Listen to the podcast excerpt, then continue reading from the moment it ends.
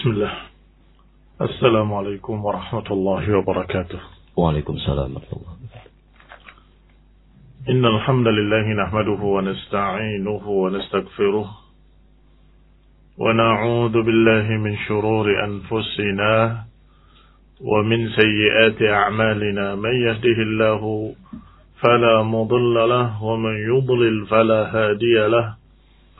وأشهد أن لا إله إلا الله وحده لا شريك له وأشهد أن محمدا عبده ورسوله وبعد إخواني في الدين أعزكم الله كمسلمين pendengar radio Indah Siar yang kami hormati. Alhamdulillah kita bertemu kembali pada pagi hari ini. Dan pembahasan kita sudah masuk pada bab taubah dari mutiara-mutiara yang disusun oleh Imam Nawawi rahimahullah dari kitab sunnah yang beliau beri nama kebun-kebun orang saleh. Riyadus Salihin.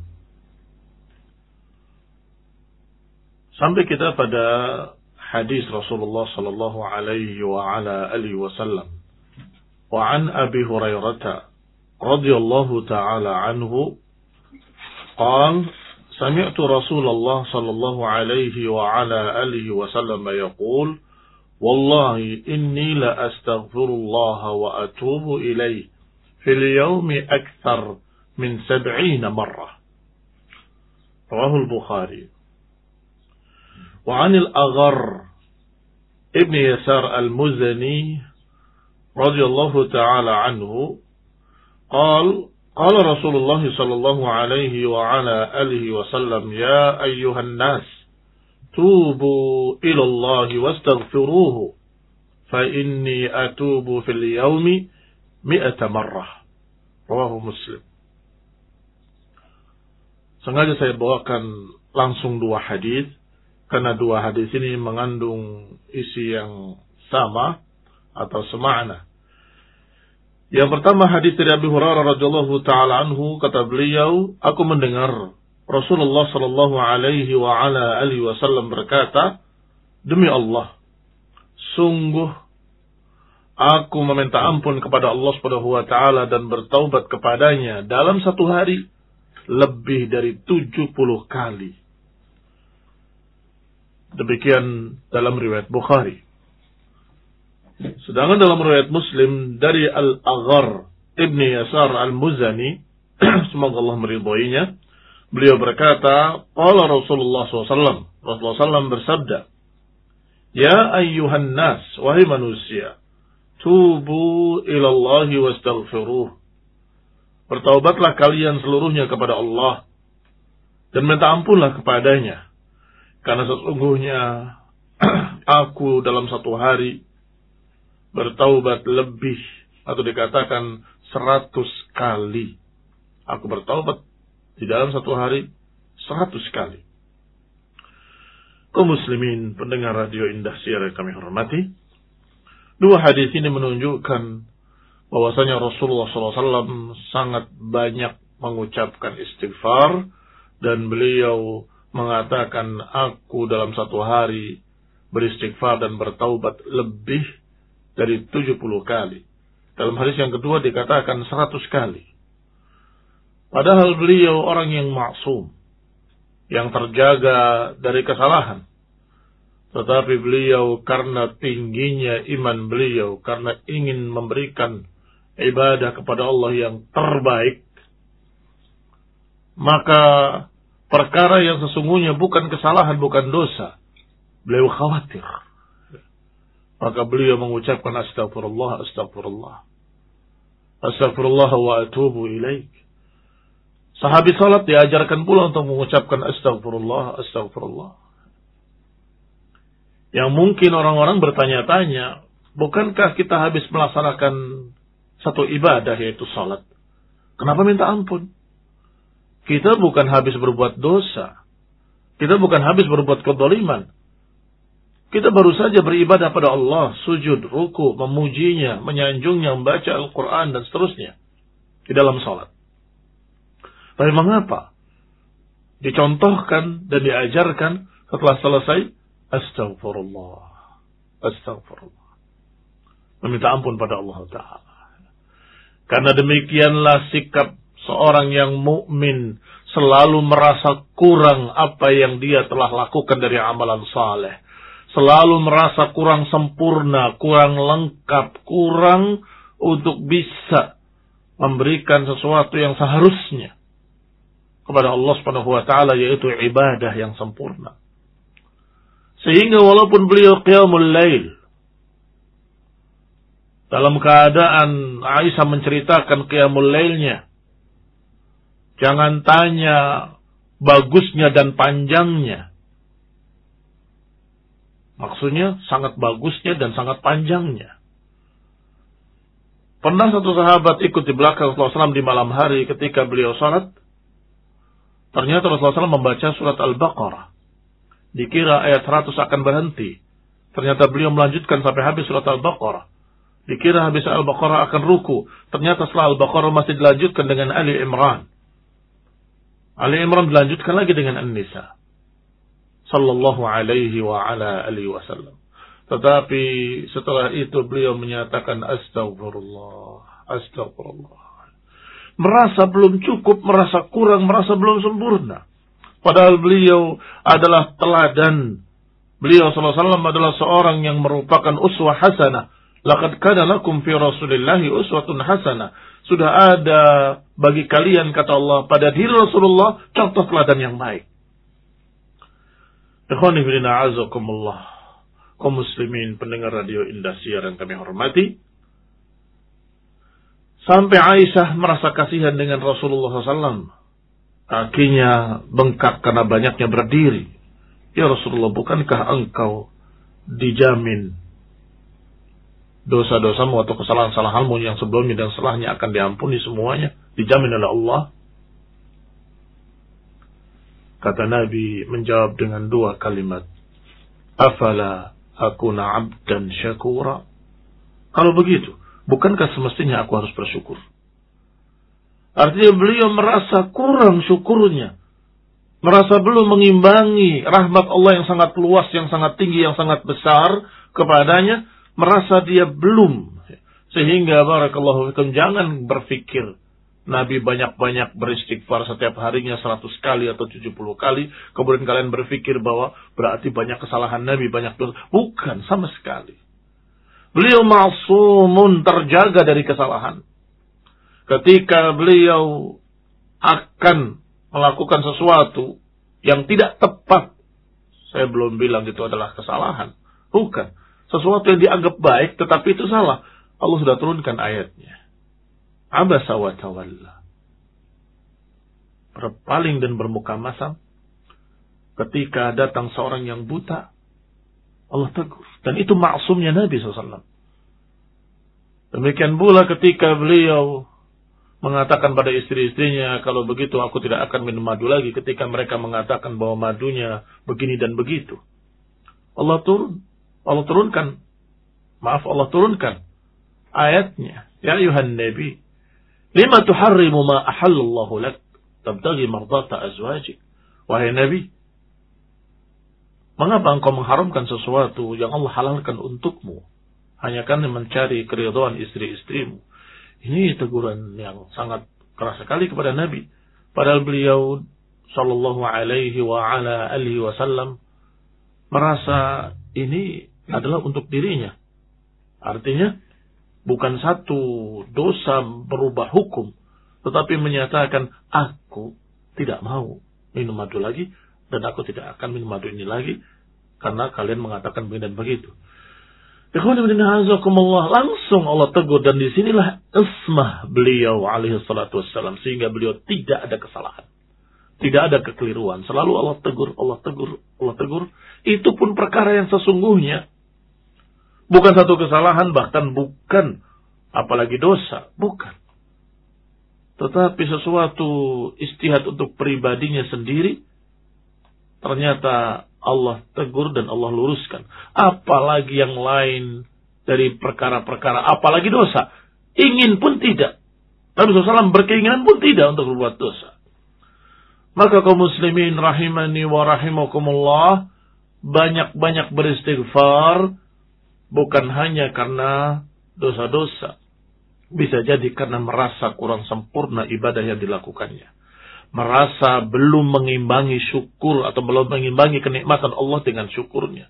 Kenikmatan Allah sangat banyak, syukur kita masih sangat kurang. Itu pun beristighfar. Astagfirullah, astagfirullah.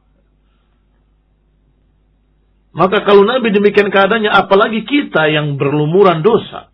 Apalagi kita yang banyak kesalahan, kekhilafan, banyak ketergelinciran, banyak perkara-perkara yang nasallahu salam al kita terjumus di dalamnya padahal kita tahu itu dosa. Astagfirullah.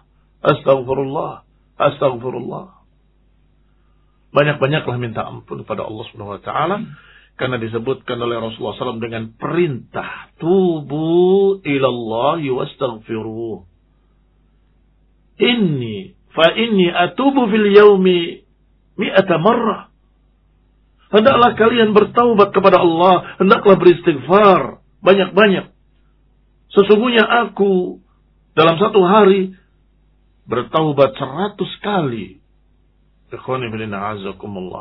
Berarti ini mendukung apa yang sudah disebutkan dalam tiga ayat yang disebutkan kemarin dan dalam sekian banyak ayat yang tidak disebutkan perintah-perintah Nabi perintah Allah Subhanahu wa taala tubu ilallahi taubatan nasuha tubu ilallahi jami'an ayyuhal mu'minun. Istaghfiru rabbakum thumma tubu ilaih istaghfiru rabbakum innahu kana ghaffara. Dan lain-lain dari ayat-ayat yang seperti ini. Bertaubatlah beristighfarlah. Sesungguhnya Allah Maha Pengampun. Bertobatlah kalian seluruhnya kepada Allah. Bertobatlah kalian dengan taubat yang sungguh-sungguh. Maka kita wajib bertaubat alal fauriyah. Wajib bertaubat dengan segera. Jangan menunda-nunda. Taswif min wasawisi syaitan. Taswif adalah mengucapkan saufa. Taswif adalah menunda dan berkata, nanti saya akan kerjakan. Nanti saya akan kerjakan. Ini adalah tipu daya syaitan. Jangan menunda-nunda. Hari ini kita berhenti. Hari ini kita stop. Hari ini kita hentikan perbuatan dosa itu dan kita ucapkan astagfirullah wa atubu ilaih, bertekad untuk tidak mengulanginya, menyesali apa yang sudah dilakukannya dan kemudian minta tolonglah pada Allah Subhanahu wa taala. Mudah-mudahan kita mendapatkan taufik, mudah-mudahan kita mendapatkan kekuatan, mudah-mudahan kita diberi oleh Allah Subhanahu wa taala istiqamah, tidak kembali lagi pada dosa yang sama. Jadi kesungguh-sungguhan berusaha dan meminta. Saya kira dua hadis ini sangat jelas sehingga kita tidak banyak berpanjang lebar dalam dua hadis ini. Semoga Allah berikan kemudahan pada kita untuk segera bertaubat dari semua kesalahan kita dan semoga Allah berikan kita istiqamah di atas al-haq. Amin wa sallallahu ala Muhammadin wa ala alihi wa ashabihi wa sallama tasliman katsira. Baik muslimin demikian tadi tausiah ataupun kajian Islam disampaikan oleh Al-Ustaz Muhammad bin Marah Sawid Hafizullah. Semoga memberikan manfaat dan jazakallah kepada Al-Ustaz Muhammad bin Marah Sawid yang telah menyampaikan kajian Islam dari uh, kitab Riyadhus Shalihin. Baik kaum muslimin, kita sekarang berada di sesi yang kedua yakni uh, membacakan pertanyaan-pertanyaan Anda dan kemudian insya Allah akan dijawab oleh beliau. Hafizullah. Pertanyaan pertama, Bismillah. Assalamualaikum warahmatullahi wabarakatuh. Waalaikumsalam warahmatullahi wabarakatuh. Maaf Ustaz, saya mau bertanya kalau kita terjatuh pada perbuatan gibah, kita sudah bertobat dan menyesali apa yang saya perbuat. Pertanyaannya adalah apakah bisa kita hanya minta maaf dan kehalalan kepada orang yang kita gibahi tanpa menyebut kata-katanya dan memintakan ampun dan meminta ampun kepada Allah terhadap orang yang sudah kita gibahi. Jazakallah khairan. Nah, kalau dengan global sudah cukup dan dia mengatakan aku maafkan semua apa yang kamu ucapkan, udah cukup. Nggak perlu dirincikan. Karena saya khawatir kalau dirincikan akan menoreh luka yang lama atau akan mengingatkan kembali apa yang menyakitkan hati dan sebagainya, maka itu tidak tidak sesuai dengan hikmah. Hikmahnya kita meminta maaf harusnya memperbaiki apa yang rusak. Bukan merusak kembali atau bukan menoreh kembali luka yang sudah lama. Sehingga cukup dengan kalimat mohon maaf kepadanya, aku banyak dulu pernah menceritakan atau menggibahi kamu dan sebagainya. Tolong maafkan saya dan ikhlaskan atau ridhokan saya dan ilakhir. Kalau itu cukup selesai. Kalau dia nencikan, janganlah. Yang penting saya akan perbaiki nama antum insya Allah. Dan saya akan bela antum dari mereka-mereka yang menuduh dengan tuduhan-tuduhan yang seperti itu. Dan aku akan katakan demikian-demikian. Ilakhir. Mudah-mudahan itu cukup. Pertanyaan berikutnya, Bismillah, Barakallahu Fikum, Ustaz. Afan mau bertanya dengan te, uh, di luar tema, berbeda dengan tema. Mana yang lebih afdol, Ustaz? Qiyamul Lail 11 rakaat, dua-dua dengan witir 3 rakaat, ataukah dua-dua dengan witir 1 rakaat? Jazakumullah khairan, Ustaz. Iya. 11 rakaat kalau dua-dua dengan witir 3 rakaat tidak sesuai dengan hadisnya. Walaupun boleh, ya. Karena witir itu bisa tiga, bisa lima, bisa tujuh, bisa. Tetapi hadisnya yang menyatakan sebelas rakaat disebutkan dengan dua, dua, dua, dua. Ida khifal fajr, kalau dikhawatirkan datang fajar, maka salatlah satu rakaat. Barakallahu fiikum. Sehingga tidak mengapa dia salat witir dalam jumlah tiga atau lima atau tujuh walaupun nanti ada perbedaan ketika tujuh ada dua tasyahud di akhirnya ala kulli hal tetapi yang diajarkan langsung oleh Nabi dengan ucapan beliau di mimbar didatangi oleh seseorang ya Rasulullah bagaimana aku qiyamul lail Nabi mengajarkan dengan sangat jelas salatlah matna masna. Dua rakaat, dua rakaat. Wa idha khifal fajr, salli raka'ah. Atau kama sallallahu alaihi wa ala alihi wa sallam. Kata Nabi, salatul laili masna masna. Salat malam itu dua-dua. Kalau kalian khawatir fajar, salatlah satu rakaat. Maka ini yang paling afdal wallahu taala a'lam.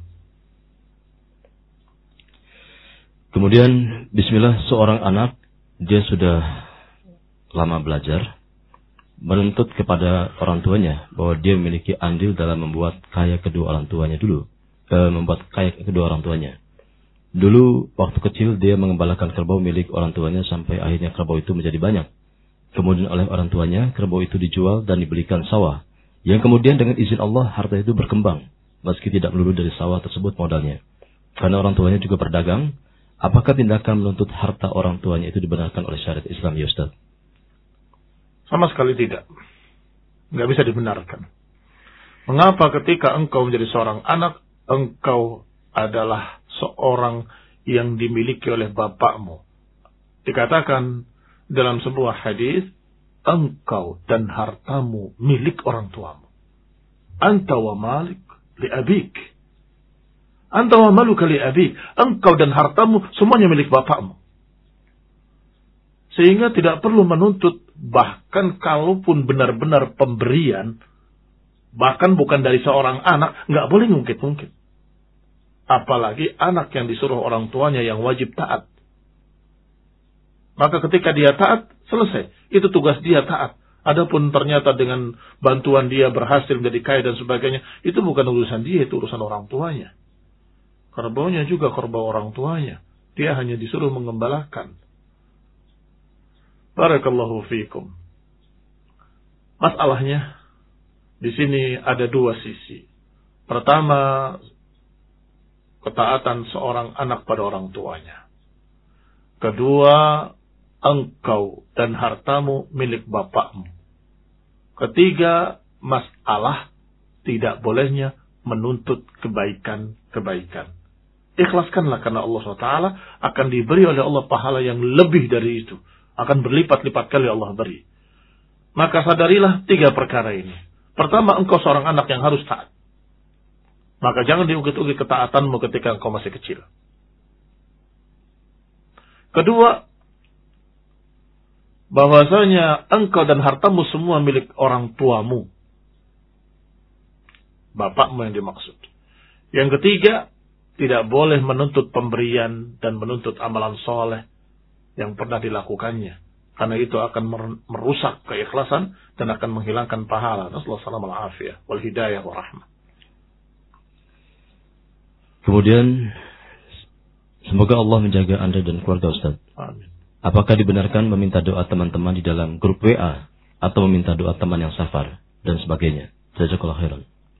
Tidak mengapa. Kita meminta doa dari orang lain, dari orang yang mampu untuk berdoa, dan kita berharap kalau dia berdoa lebih dikabulkan. Hanya saja kalau engkau berdoa sendiri tidak meminta pada orang lain, itu lebih afdol, lebih afdol. Sehingga sebagian ulama menganggapnya meminta doa pada orang lain itu makruh. Mengapa? Karena berdoa sendiri lebih afdol. Kalau alasannya tapi kan dia lebih soleh. Maka kita jawab, kenapa engkau tidak jadi soleh? Jadi solehlah. Kemudian berdoalah. Maka dia tidak menengok pada siapa pun tetapi menengok pada Allah Subhanahu wa taala, langsung meminta pada Allah taala. Walaupun dikatakan tidak mengapa tidak syirik, tidak kemudian dikatakan begini dan begitu, silahkan. Tetapi lebih afdal kalau engkau berdoa sendiri. Wallahu ta'ala ta'alam. Kemudian, Bismillah, izin bertanya, Allah dahulu tergincil kepada KPR BTN. Saya bisa melunasinya saat ini seandainya menjual seluruh aset jualan saya. Tetapi setelahnya saya tidak memiliki modal untuk berdagang. Apa nasihatnya ya Ustaz? Barakallahu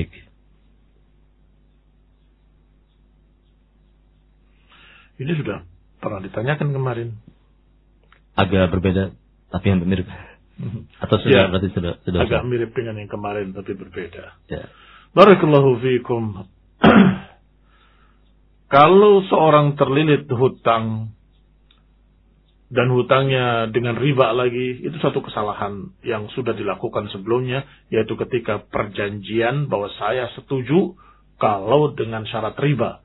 Itu sudah satu kesalahan yang harus dia beristighfar dan bertaubat. Maka beristighfarlah dan bertaubatlah. Kemudian bagaimana melepaskan diri daripadanya? Kalau engkau yang merentenkan atau engkau yang melakukan ribanya, maka engkau ambil hartamu dan sisanya jangan dituntut. Tapi kalau engkau yang dalam keadaan meminjam, maka hendaklah kalian selesaikan kemudian tidak mengulangi perbuatannya. Ini kalian selesai dengan segera. Lebih cepat, lebih baik. Karena lebih cepat, lebih cepat terhindar dari riba tersebut. Wallahu ta'ala ta'alam. Berikutnya, bagaimana jika seorang yang terjatuh dosa, lalu ia bertobat, dan terjatuh dosa lagi, dan bertobat lagi? Apakah ini tobatnya STMJ? Lalu apa artinya? Oh iya, STMJ artinya salah terus maksud jalan. Jazakumullah khairan. Barakallahu fikum.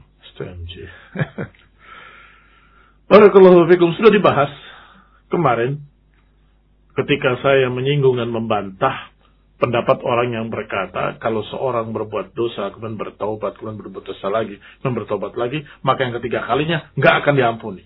Ini pendapat yang salah. Pendapat yang salah. Karena Allah akan mengampuni seluruh dosa asal dia bertaubat dengan ikhlas. Apakah seorangnya bertobat dengan ikhlas, dengan sungguh-sungguh, dengan bertekad tidak akan mengulanginya? Tidak mungkin dia terjatuh lagi di suatu saat, beberapa tahun berikutnya. Mungkin saja. Sehingga kalau terjatuh lagi, ya bertobat lagi. Disebutkan dalam beberapa riwayat, di antaranya dalam Sahih Muslim, Rasulullah SAW bahkan menceritakan tentang hadis kudsi dari Allah Taala. Ketika seorang berdosa, kemudian bertobat padaku. Maka kata Allah, hambaku tahu kalau aku maha mengampuni. Aku ampuni dia. Ternyata berbuat dosa lagi. Kemudian bertobat lagi. Maka Allah katakan, dia hambaku tahu bahwa aku maha pengampun. Berbuat lagi. Dan kemudian sekali lagi begitu lagi, bertobat lagi. Allah katakan, hambaku tahu. Sampai kemudian yang setelah yang ketiga kali, Allah katakan bahwasanya hambaku tahu bahwa aku maha pengampun, silakan berbuat dosa akan aku ampuni. Ini memang hadis yang seperti ini, atau semana dengan ini, tidak bisa dipahami sendirian. Nanti akan menjadi murjiah. bebas berbuat apa saja, gampang istighfar. Bukan seperti itu. Maknanya kalau dia orang yang beriman kepada Allah, orang yang yakin kepada sifat-sifat Allah dan nama-namanya, dan di antara sifat afuun ghafur, artinya orang ini memiliki iman, dan orang ini memiliki satu ketakwaan atau satu keimanan dalam hati terhadap Allah SWT, maka dosa-dosanya akan diampuni oleh Allah SWT karena tauhidnya, karena akidahnya.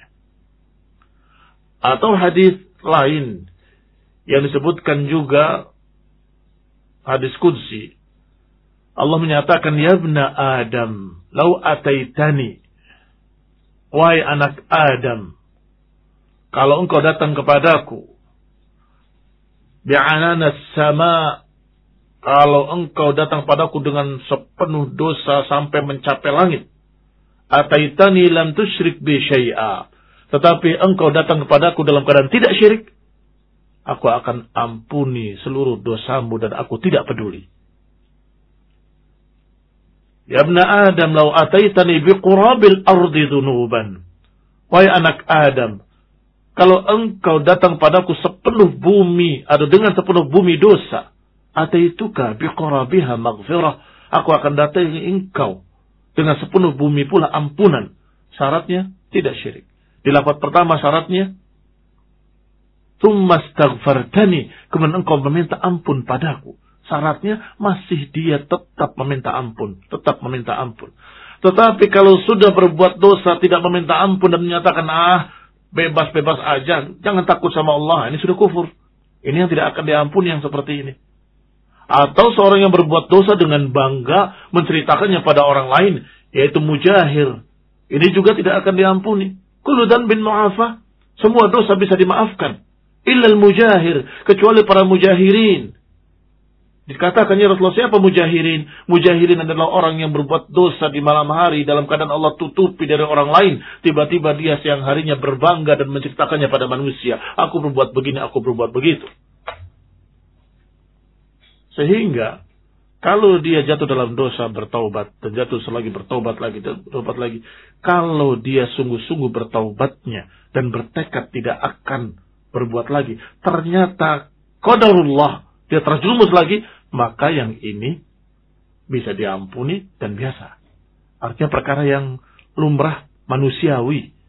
Tetapi kalau STMJ yang kata penanya sholat terus makat maksiat jalan, artinya sudah ada sesuatu yang hilang dari orang tersebut. Apa yang hilang dari orang tersebut? Rasa takut kepada Allah subhanahu wa ta'ala. Rasa takut pada Allah Ta'ala itu hukumnya wajib. Barang siapa yang hilang rasa takutnya, maka ini memiliki dosa yang lebih besar dari dosa yang dilakukannya. Karena dosa yang terbesar setelah syirik adalah tidak takut kepada Allah Subhanahu wa taala dan tidak berharap pada Allah taala. Asyirku billah al-ya'su min rahmatillah wal amnu min makrillah. Ini tiga dosa besar. Pertama kesyirikan. Kedua putus asa dari rahmat Allah. Berarti tidak berharap. Yang ketiga. Al-amnu min makrillah. Merasa aman dari azab Allah. Ini tidak takut dari azab Allah. Ini dosa-dosa besar. Rasulullah SAW Kita mengatakan kepada Allah Ta'ala salamah wal afiyah wal hidayah. Allah Ta'ala alam. Baik muslimin, alhamdulillah jazakallahu Ustaz telah usai acara ini dan kaum muslimin terima kasih atas atensi Anda. Adapun pertanyaan Anda yang belum terjawab, maka mohon maaf yang sebesar-besarnya dan semoga bisa ditanyakan pada kesempatan lain waktu insyaallah Dan semoga apa yang beliau sampaikan dapat memberikan kepada kita manfaat yang besar untuk kita senantiasa menjadi hamba yang bertobat dan bersyukur kepada Allah SWT. Baik kaum muslimin, uh, akhir kalam kami undur diri. Wassalamualaikum warahmatullahi wabarakatuh. Walhamdulillahirobbilalamin. Subhanakallahumma bihamdika asyhadu an la ilaha anta astaghfiruka wa atubu. Wassalamualaikum warahmatullahi wabarakatuh.